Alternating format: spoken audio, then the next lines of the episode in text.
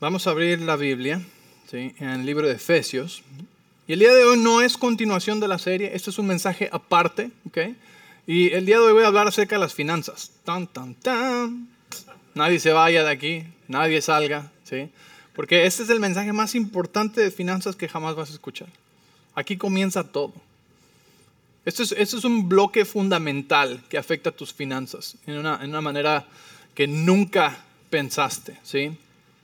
Y, y, no estoy diciendo que es lo único, hay muchas cosas, de hecho puedes escuchar la conferencia, eh, aunque está en inglés, la puedes encontrar en nuestra página de Facebook, ahí está, y hubo mucho material muy bueno, cosas bien, hasta cosas súper prácticas. Eh, Ashley enseñó cómo, eh, cómo hacer 10 mil dólares de nada a 10 mil dólares. Y, y, te enseña, buenísimo su sistema, ¿sí? Entonces hay muchas cosas prácticas, ¿sí? Eh, yo hablé acerca de cómo el efecto de la liga, ¿no? que muchas personas avanzan y, y ganan los 10 mil dólares, como en ese ejemplo, y ¡pum! y van de regreso a nada. Y siempre toda su vida pasan así de arriba y abajo, y, y tienen como una, un límite. ¿sí?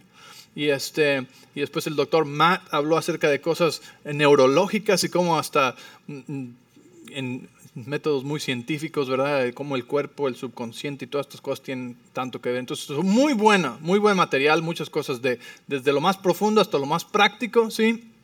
Cosas que hasta mis hijas estaban tomando notas diciendo, ah, yo voy a hacer eso. Le dije, hija, yo te ayudo con, con una caja vacía. Y lo, si ves la enseñanza vas a saber por qué una caja vacía le puede ayudar. Y este... Y de, ahí y, de, y de ahí comenzó, pero el día de hoy voy a hablarte de algo que es fundamental, ¿sí? Que tú puedes hacer todas esas cosas y, y, si no tienes este bloque bien puesto, ¿sí? vas a, estar limitado. ¿sí? Porque como cristianos, como hijos de Dios, eh, tenemos acceso a algo que el mundo no tiene acceso. ¿sí? Entonces, um, este es el, el, problema de dinero que la mayoría de los cristianos tiene y ese es el de la identidad. ¿sí? Es, es la identidad, es el problema número uno de las finanzas. Y por eso te digo, nadie pensaría que tiene que ver la identidad con mis finanzas. Entonces el día de hoy vamos a aprender qué tiene que ver la identidad con nuestras finanzas y cómo es el problema número uno de muchas, muchas personas. Específicamente, escúchame bien, creyentes. Creyentes, ¿sí?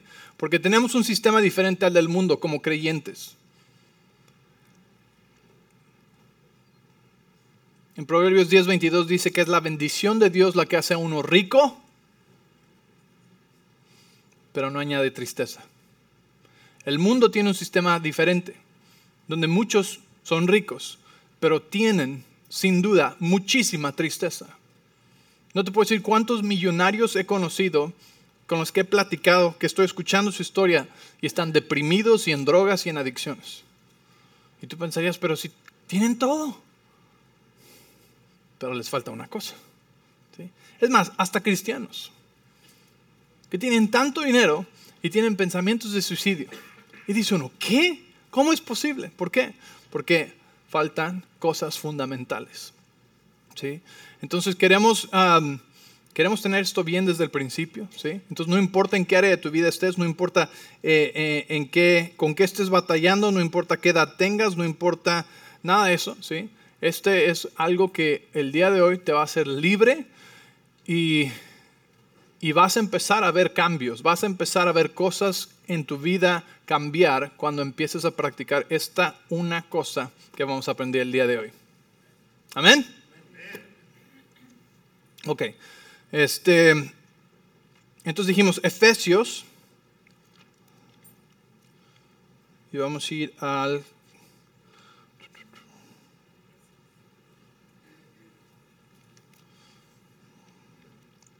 capítulo 1, perdón, Efesios 1.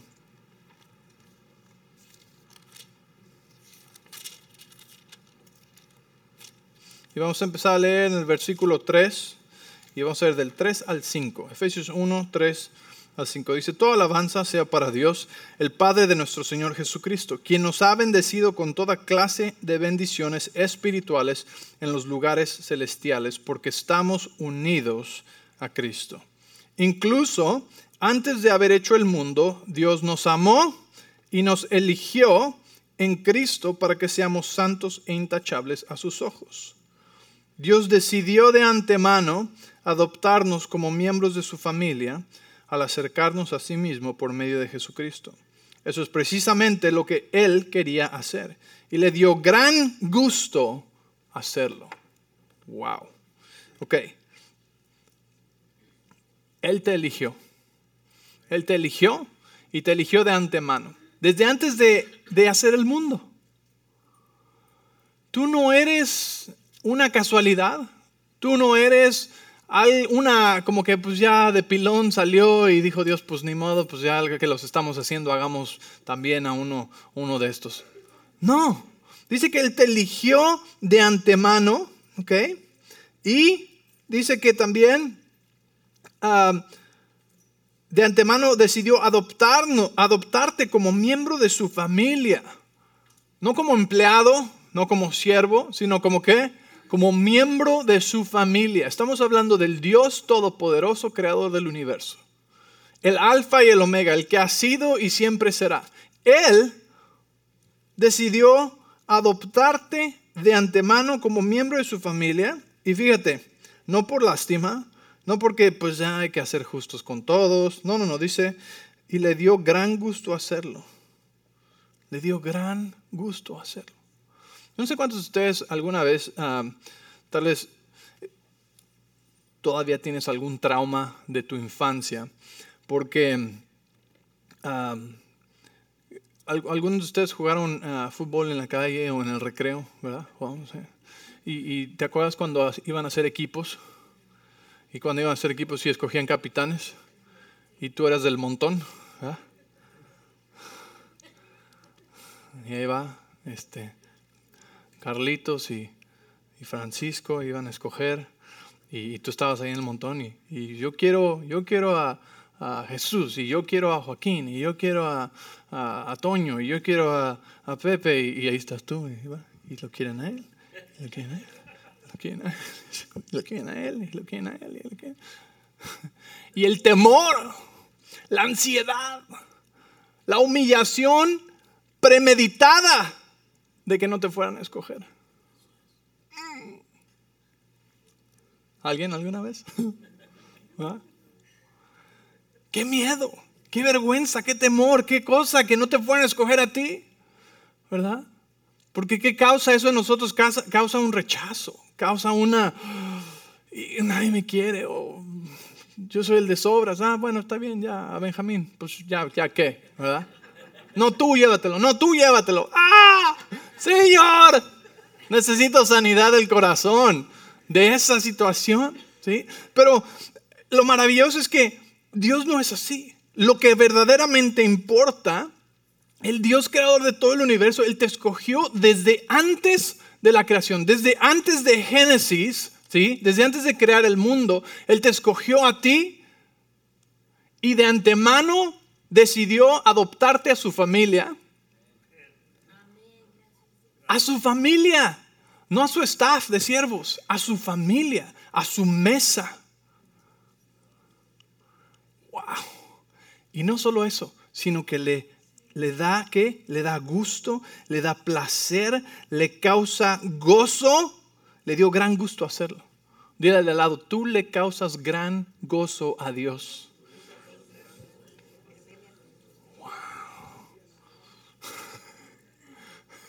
tú le causas gran gusto a Dios.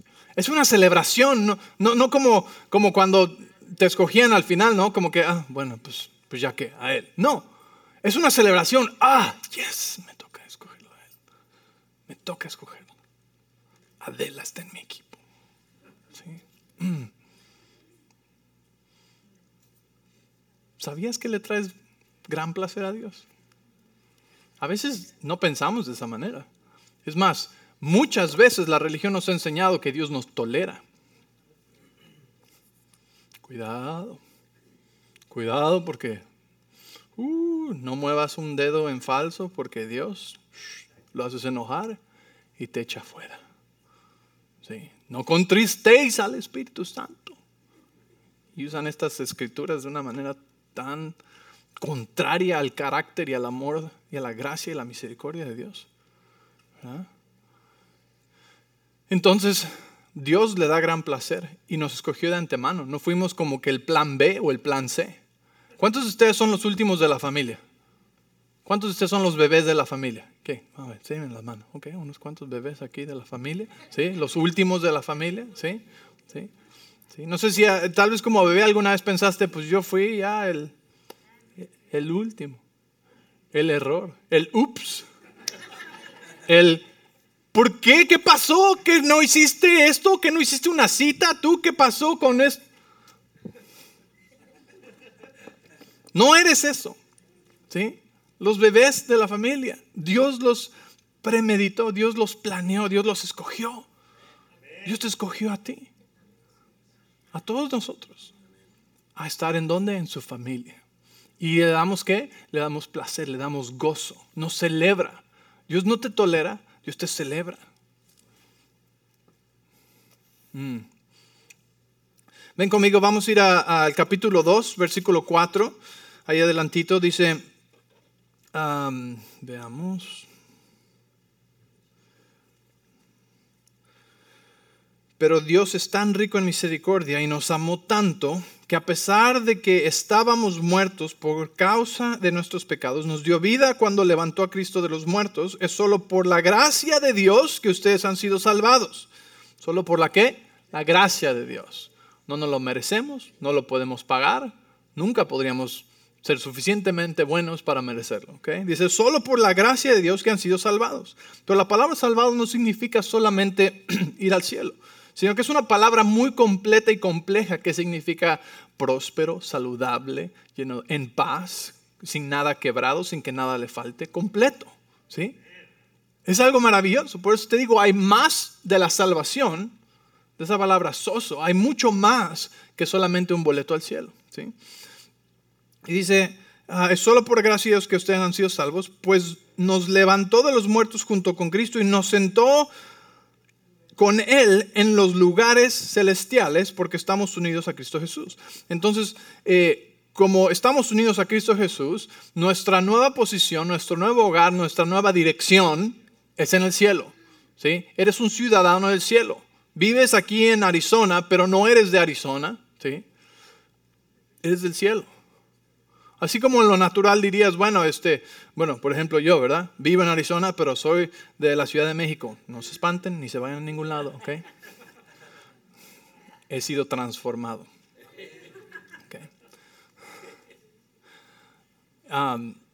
entonces, soy de, otro lugar, soy de otro lugar, pero vivo aquí. Eh, espiritualmente, ¿sí?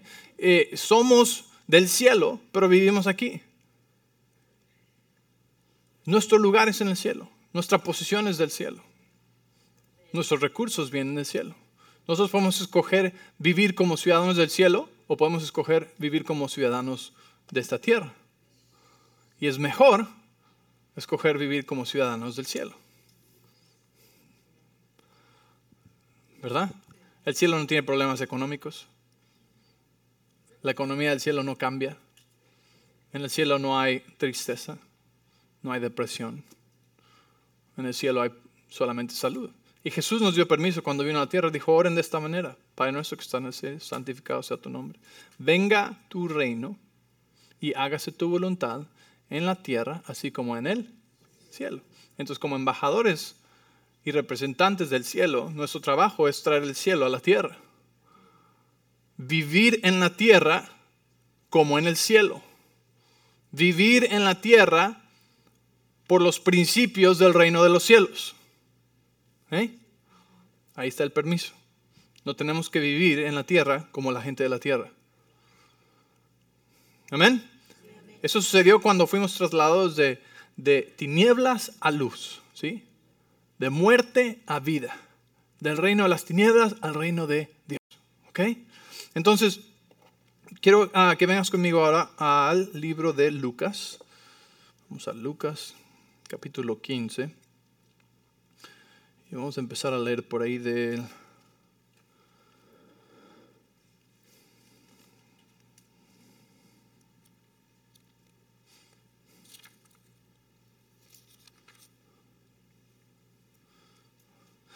Ah, antes de eso les voy a leer una, una escritura más en 1 Pedro. capítulo 2, versículo 9. Dice, pero ustedes no son así porque son un pueblo elegido, es 1 Pedro 2.9, dice, son un pueblo elegido, son, son sacerdotes del rey, ah, son real sacerdocio, ¿sí? real sacerdocio, una nación santa, posesión exclusiva de Dios, y por eso pueden mostrar a otros la bondad de Dios, pues Él los ha llamado a salir de la oscuridad y entrar a su luz maravillosa. Entonces, la palabra nos dice también que somos real sacerdocio. Y el ser real sacerdocio habla de una dualidad. Y la dualidad es eh, que somos realeza, pero que también somos sacerdotes. ¿okay? Somos las dos. Somos realeza y somos sacerdotes. ¿Qué quiere decir esto? Quiere decir que servimos a Dios como sacerdotes, pero somos hijos del rey. ¿Sí? Cuando la Biblia dice que Él es rey de reyes, Él es el rey de reyes. Nosotros somos los reyes, porque somos realeza, ¿sí? aquí en la tierra en el reino de Dios. Príncipes, princesas, somos realeza. Tú eres realeza. Tú eres realeza. Tú eres realeza. Algunos se sienten muy incómodos con eso, ¿verdad? No sé, pastor, pues yo vengo del pueblo de Chimalcuicuic o quién sabe dónde. Y pues ahí no son nadie, o sea que, pues ¿De dónde viene la realeza? Pues porque eres hijo de Dios, hijo del rey. ¿sí? Si tú eres hijo del rey, y quiero que sepan que ese pueblo lo inventé, así que si es un pueblo real, no estaba haciendo burla de nadie, ¿okay? de, ningún pueblo. ¿okay? Pero este, eh, tú eres realeza, porque fuiste adoptado a la familia del rey, de antemano, premeditado, y le dio gusto y gozo hacerlo. Entonces tú eres realeza. Eh, eh, y este es, es, aquí es donde está la batalla, ¿ok? Por eso te leí esta escritura, porque somos las dos. Y muchos por mucho tiempo han dicho, no, nosotros somos siervos de Dios. Y otros dicen, no, somos, somos hijos, somos realeza. No, somos siervos. Eres las dos. Eres las dos. ¿Por qué? Porque como hijos de Dios, nuestro trabajo es trabajar en el reino de Dios. Jesús dijo, en los asuntos de mi Padre, ¿verdad? Porque era hijo, es hijo, pero estaba, ¿qué? Trabajando en los asuntos de su Padre. Le estaba sirviendo a su Padre. Nosotros servimos a nuestro Dios, pero nuestro Dios es nuestro Padre. ¿Sí? Él nos identificó de esa manera, porque Él quería que tuviéramos esa intimidad y esa cercanía y ese tipo de relación con Él. Pudo haber dicho, no, ustedes son siervos nada más. Y gloria a Dios, sería maravilloso. Pero dijo, no, quiero a, un, nivel más cercano. Familia. Hijos. Hijas. ¿Están conmigo? Entonces somos real sacerdotes, somos las dos. Fin a la discusión de qué somos, somos las dos. Ahora, ¿cuál es más verdadera. ¿Cuál es más real? La realeza. ¿Por qué? Mi hija, por ejemplo, eh, si alguien me dijera que mi hija es mi empleada, tiene la razón. Pero hay una realidad más alta, más poderosa, que es que ella es mi hija. ¿Verdad? ¿Sí me entiendes? ¿Cuál lleva más peso? El que es mi hija. El problema es que muchos se identifican solo como siervos de Dios porque no se pueden ver como hijos de Dios. Y ahí está la desconexión, que nos causa desconectarnos también de los recursos de nuestro papá. Porque es más fácil accesar los recursos de papá que los recursos del jefe.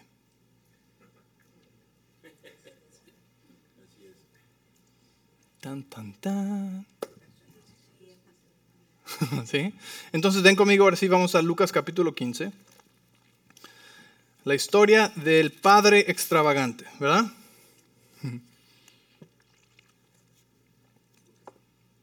Dice, no, es la del hijo pródigo. Sí, pero hay más que decir acerca del padre extravagante que del hijo pródigo.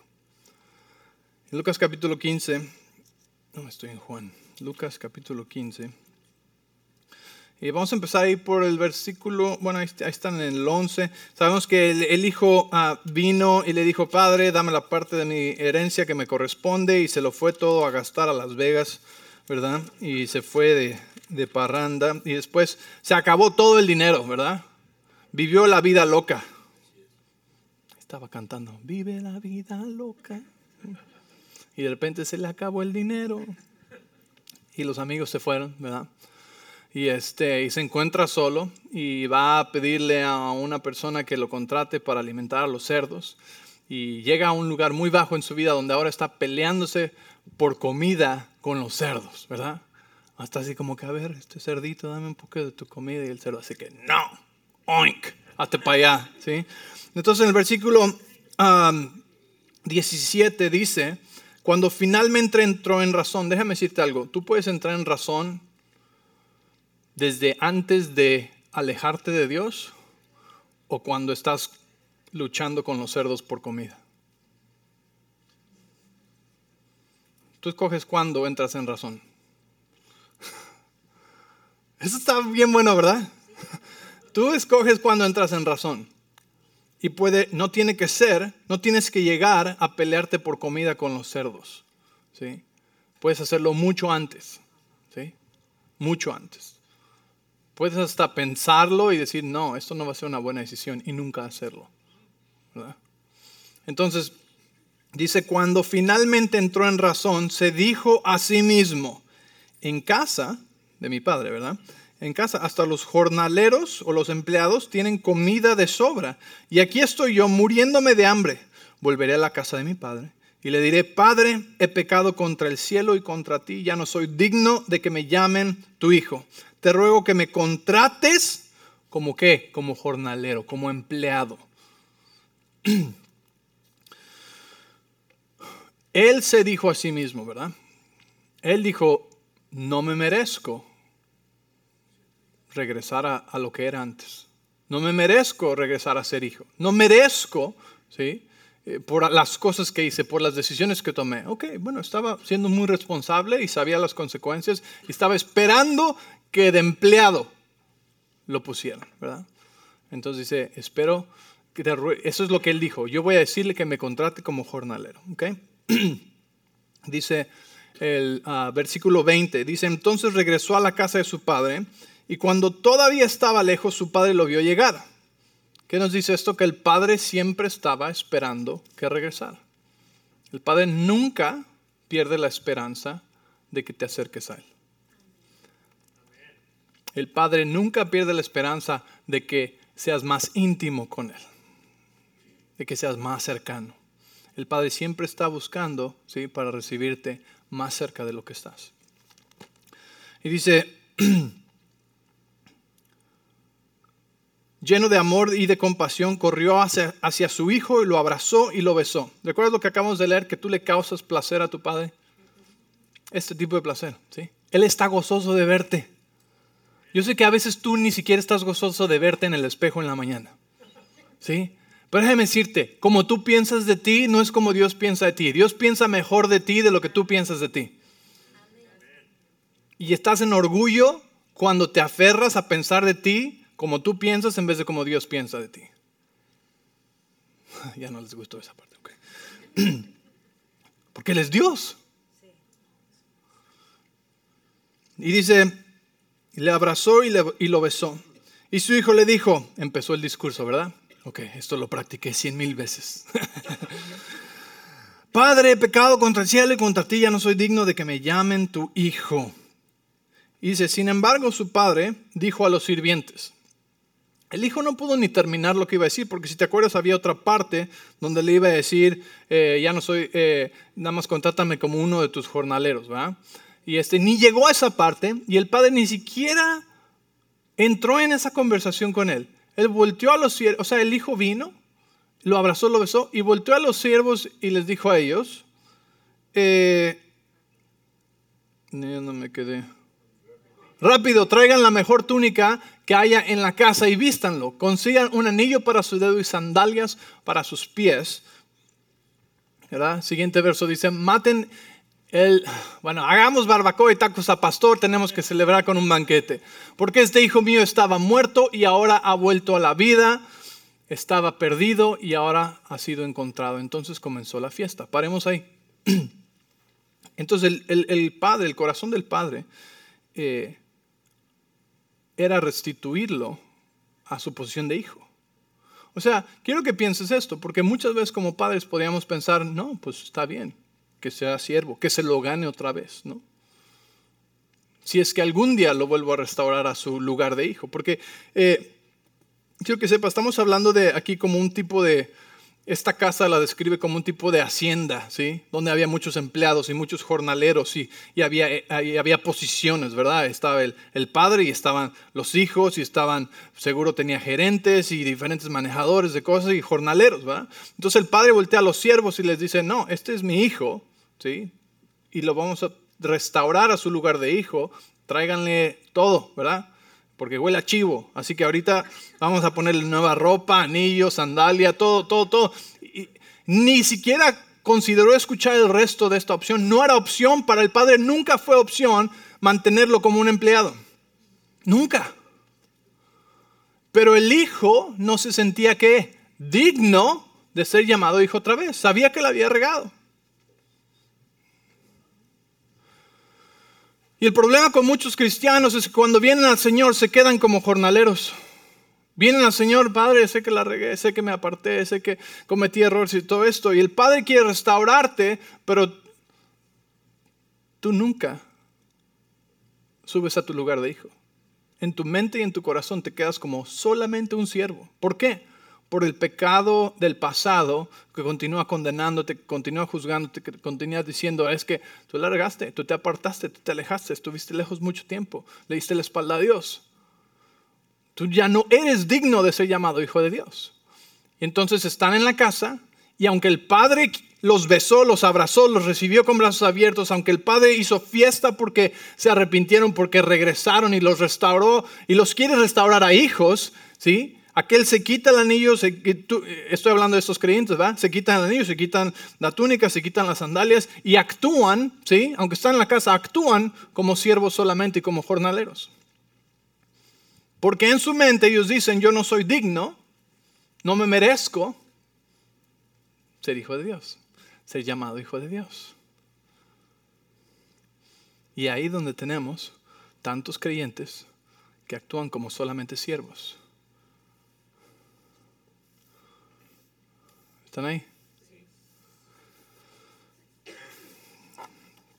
Entonces, ese es una, ese es un lado ¿sí? de aquellos que se mantienen como siervos. Aquí está el otro lado. Dice, mientras tanto, verso 25, el hijo mayor estaba trabajando en el campo. Cuando regresó, oyó el sonido de la música y el baile en la casa y preguntó a uno de los sirvientes qué pasaba. Eh, preguntó a uno de los sirvientes qué pasaba y dijo, tu hermano ha vuelto le dijo, y tu padre mató el ternero engordado. Celebramos porque llegó a salvo. Y el hermano mayor se enojó y no quiso entrar. Su padre salió y le suplicó que entrara.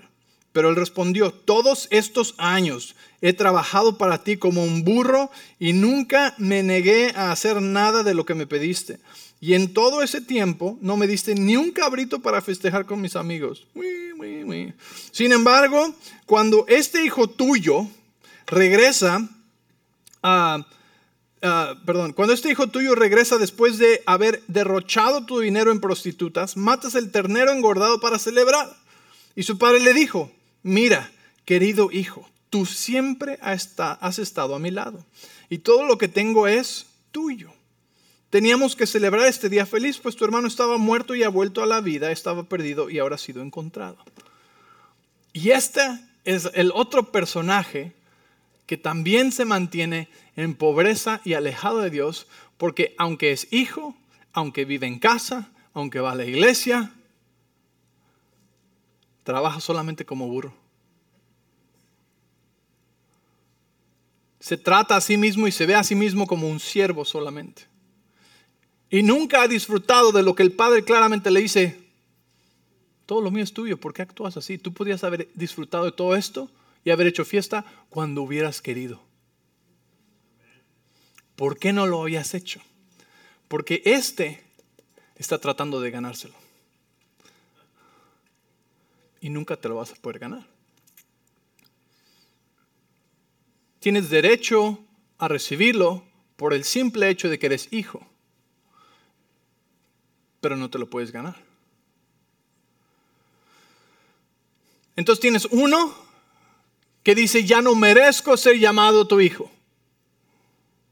Y tienes otro que lleva viviendo todo el tiempo ahí, trabajando, tratando de ser el mejor, el más obediente, el todo perfecto, ¿verdad? Y se lo quiere ganar y tampoco se lo puede ganar. Ya lo tenía. Y los dos no entendían que ya eran hijos y tenían acceso a todo eso. ¿Cuál eres tú? El problema con el, el, hijo mayor es que el hijo mayor tiene una mentalidad de pobreza. ¿sí? Y la mentalidad de pobreza no se puede regocijar con las victorias de los demás. Porque la mentalidad de pobreza dice, no hay suficiente para todos nosotros. La mentalidad de pobreza dice, oh, Dios lo bendijo a él, seguro ya no tiene para bendecirme a mí. Por eso no se puede regocijar con la bendición de otros. Porque piensa, si Dios le dio esa camionetota, pues ya no me puede dar a mí la camioneta que yo quería. Si Dios está bendiciendo a él en su ministerio, pues está quitándome de mi ministerio. Y es la mentalidad de este hijo, una mentalidad de pobreza que le estaba robando. Porque los recursos jamás, los recursos de Dios jamás han sido limitados. Dios tiene recursos ilimitados. O sea, Dios le dio la herencia a un burro y después el otro burro nunca disfrutó de nada, pero ahí estaba todo. Los recursos nunca estaban limitados. Los recursos siempre han sido ilimitados. Por eso la envidia en el reino de Dios no tiene sentido. Porque hay para todos. ¿Por qué las iglesias compiten? Como si hubiera una escasez de pecadores allá afuera. Como si hubiera una escasez de personas que necesitan a Jesús y el amor de Dios.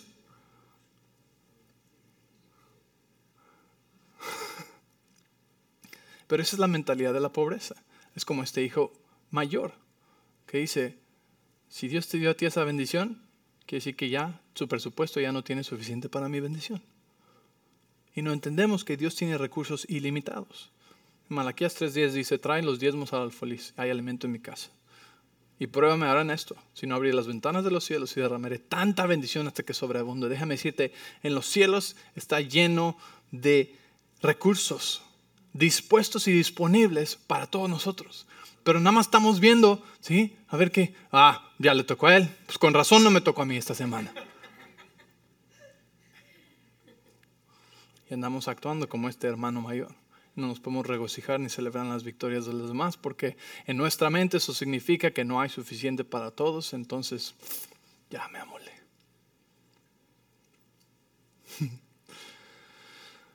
¿Cuándo puedo recibir mi anillo mi túnica, mis sandalias, mi posición, mi identidad de hijo. Cuando puedo recibir mi identidad de hijo, ¿sí? Y puedo cerrar la distancia en que hay entre el Padre y entre, y entre yo, ¿sí? Cuando cierro esa distancia, ¿sí? Cierro el espacio donde el diablo entra con la escasez y con la pobreza en mi vida.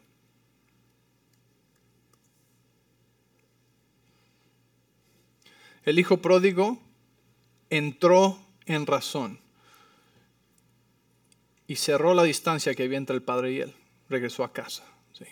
Pero el hijo mayor, aunque estaba en casa, su corazón y su mente estaba a distancia del padre.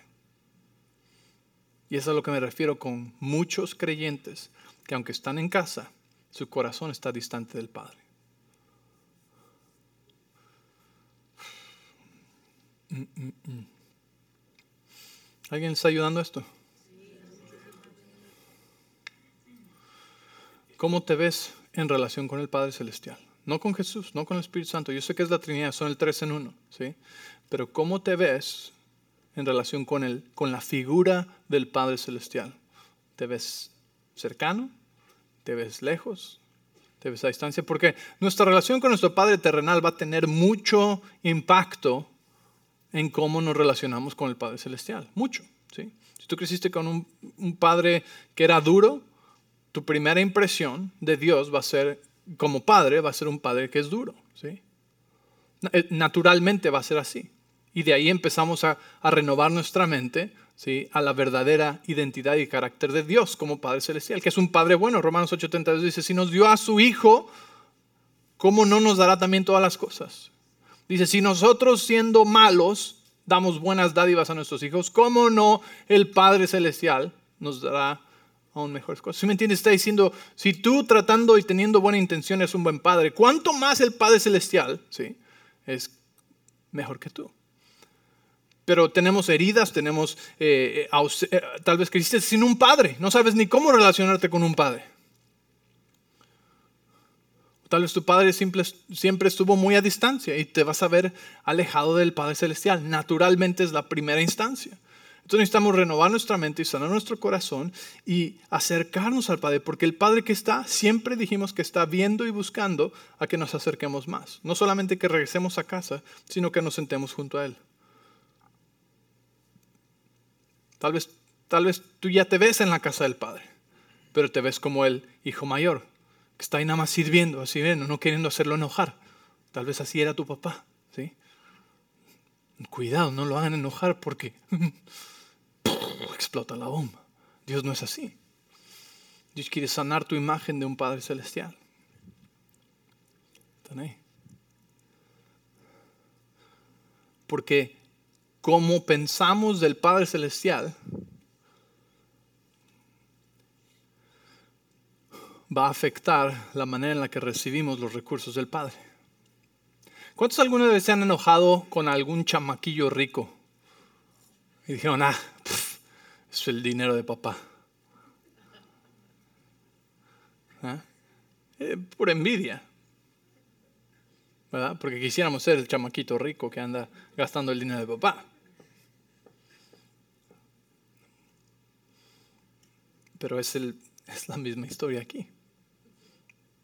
Porque Dios nos ha invitado a participar de sus recursos ilimitados. Y andamos como el hermano mayor tratando de ganarnos. O sea, tratando de ganarnos. Cuando tú te estás tratando de ganar algo de Dios, es como, e, eres como un hámster que está en esas cosas, en esas ruedas, ¿sí? Ya casi, sí, ya casi. Y se baja a ver. ¿Llegaste? No, no, no, súbete otra vez, más duro. Y, se baja otra vez. Ya sí, yo creo que hay que darle otro, otro, otro rato, otro rato. Más Y no está yendo. Así es, así es tratar de ganarse algo de Dios. Nunca va a ser suficiente. Nuestra justicia nunca va a ser suficiente. Isaías nos dice que nuestra justicia son como trapos sucios delante de Dios. Como trapos de inmundicia delante de Dios. Nuestra justicia nunca nos va a ganar nada de Dios. Solamente nuestra fe, a través de su gracia, que podemos accesar los recursos ilimitados del cielo. Dios ha puesto deseos en tu corazón, visión y sueños para que Él tenga el placer de cumplirlos. Dios quiere cumplirlos contigo. Dios quiere hacerlos contigo.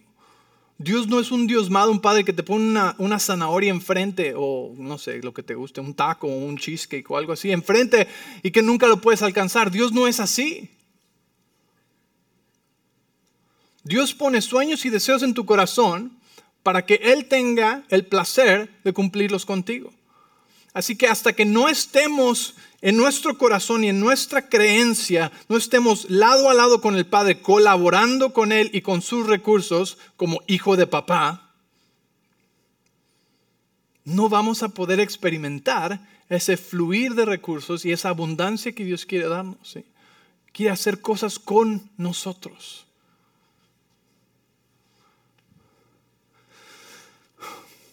suficiente.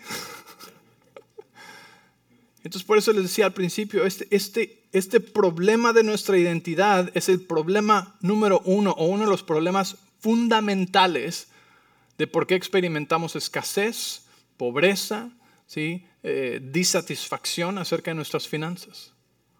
Porque ¿cuántos podrían decir realmente que sienten gozo, paz y alegría cuando piensan en su situación financiera? No vamos a decir que nadie levante las manos, ¿verdad? Pero, pero muy pocos probablemente. Necesitamos los recursos de papá.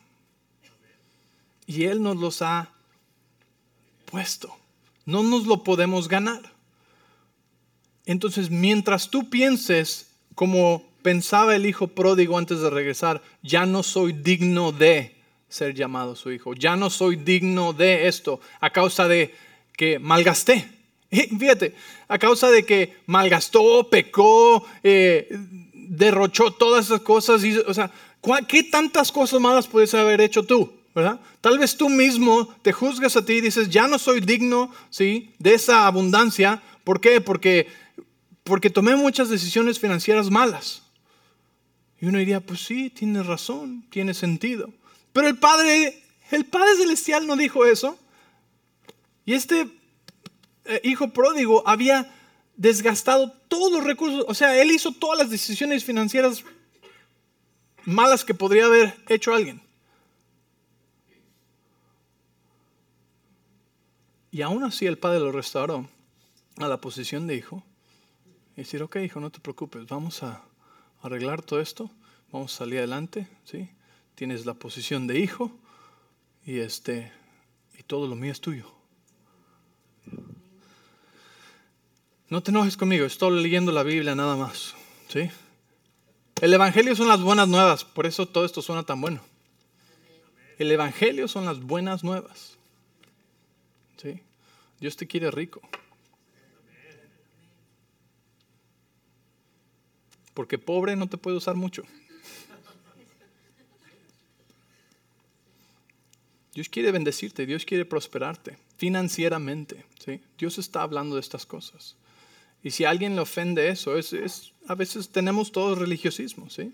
Yo tenía un tiempo en mi vida donde alguien me hubiera dicho esto, hubiera escuchado este mensaje y hubiera dicho, ah, tan locos esos, no son nada espirituales, lo único que les importa es el dinero. Pero cuando entiendes que Dios ha puesto sueños dentro de nosotros no para frustrarnos, sino para hacerlos, ¿sí?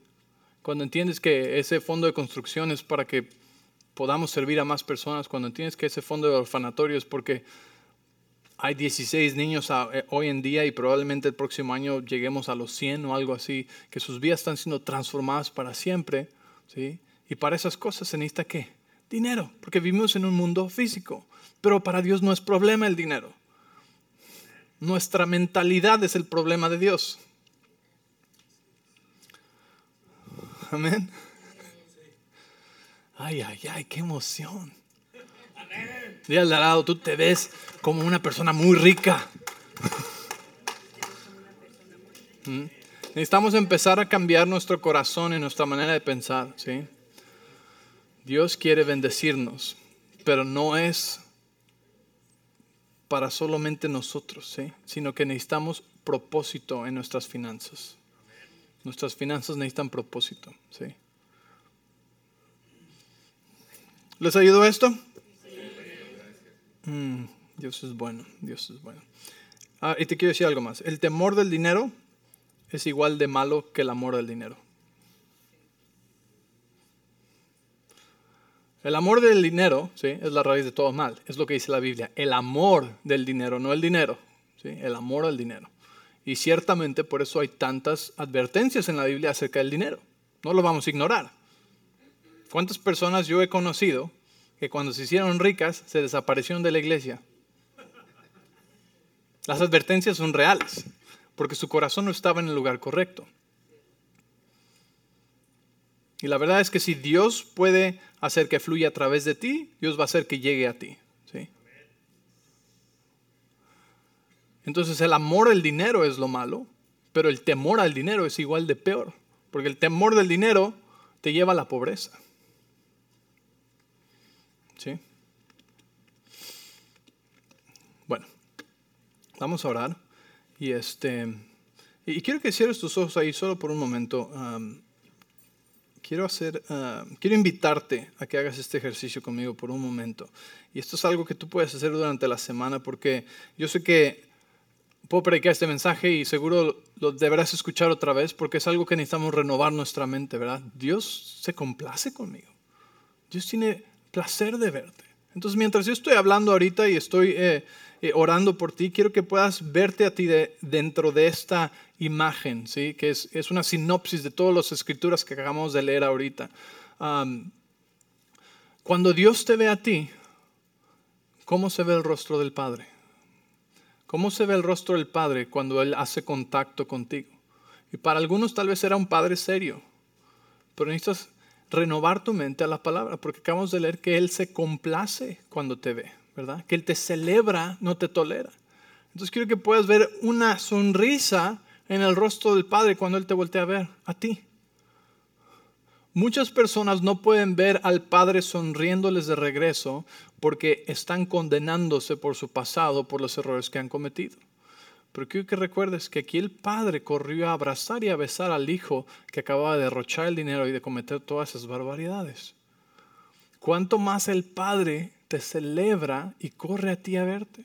Entonces, la primera imagen que necesitas renovar es la imagen de cómo te mira Dios a ti cuando haces contacto visual con Él. Puedes ver la sonrisa en su rostro, ¿sí? Que te celebra. La siguiente es cuando el Padre nos ha invitado a la mesa, ¿verdad? A su mesa, a comer a su mesa. Ha preparado mesa delante de nuestros enemigos para nosotros. En esa mesa, ¿dónde te sientas tú? ¿Te sientas lejos de Él o te sientas cerca de Él? Y quiero que puedas verte y practicar esto en tu corazón, esta, esta imaginación santificada de sentarte cerca junto al Padre y que le da gusto, ¿sí? Que no está esperando a alguien más diciendo, ah, estaba esperando que viniera alguien más a este lugar, pero no, no, no. El Padre le da emoción y le da gusto y le da placer cuando te sientas junto a Él. Porque recuerda que Él nos sentó en lugares celestiales junto a Él. Con Cristo Jesús. Ahí estamos. Ahí estás tú, Cristo Jesús y el Padre Celestial. Ahí estás, sentado junto a Él. Ese es tu lugar. Eso es lo que la Biblia dice que es tu lugar. Y el Padre le da gusto que estás sentado junto a Él. Entonces esta, esta imagen eh, eh, es, es, la que necesitamos renovar en nuestro corazón, sin importar la experiencia paterna que tú hayas tenido en la tierra. ¿sí? La imagen del Padre Celestial es la de un Padre que te ama, que te celebra, que está gozoso de verte ¿sí? y que te dice, ¿qué vamos a hacer hoy? ¿Sí? ¿Qué sueños y visiones tienes? Porque yo tengo todos los recursos necesarios para eso. Y ese es el primer paso para desbloquear cualquier flujo de recursos a nuestra vida para hacer las cosas que Dios nos ha llamado a hacer. Desde, eh, comenzando desde crear nuestra propia familia. ¿sí? Porque no quiero que pienses que solamente Dios nos da recursos para, para las cosas de, de la iglesia. No, no, no. Dios da recursos para las cosas de tu vida, para tu familia, para tus hijos. Él quiere que tengas abundancia suficiente para dejar una herencia para dos generaciones. Y cuando pienses en las finanzas, Dios no quiere que pienses en dolor o en luchas, sino que puedas pensar, tengo un Padre que es rico, que tiene recursos ilimitados. Ese es tu Padre.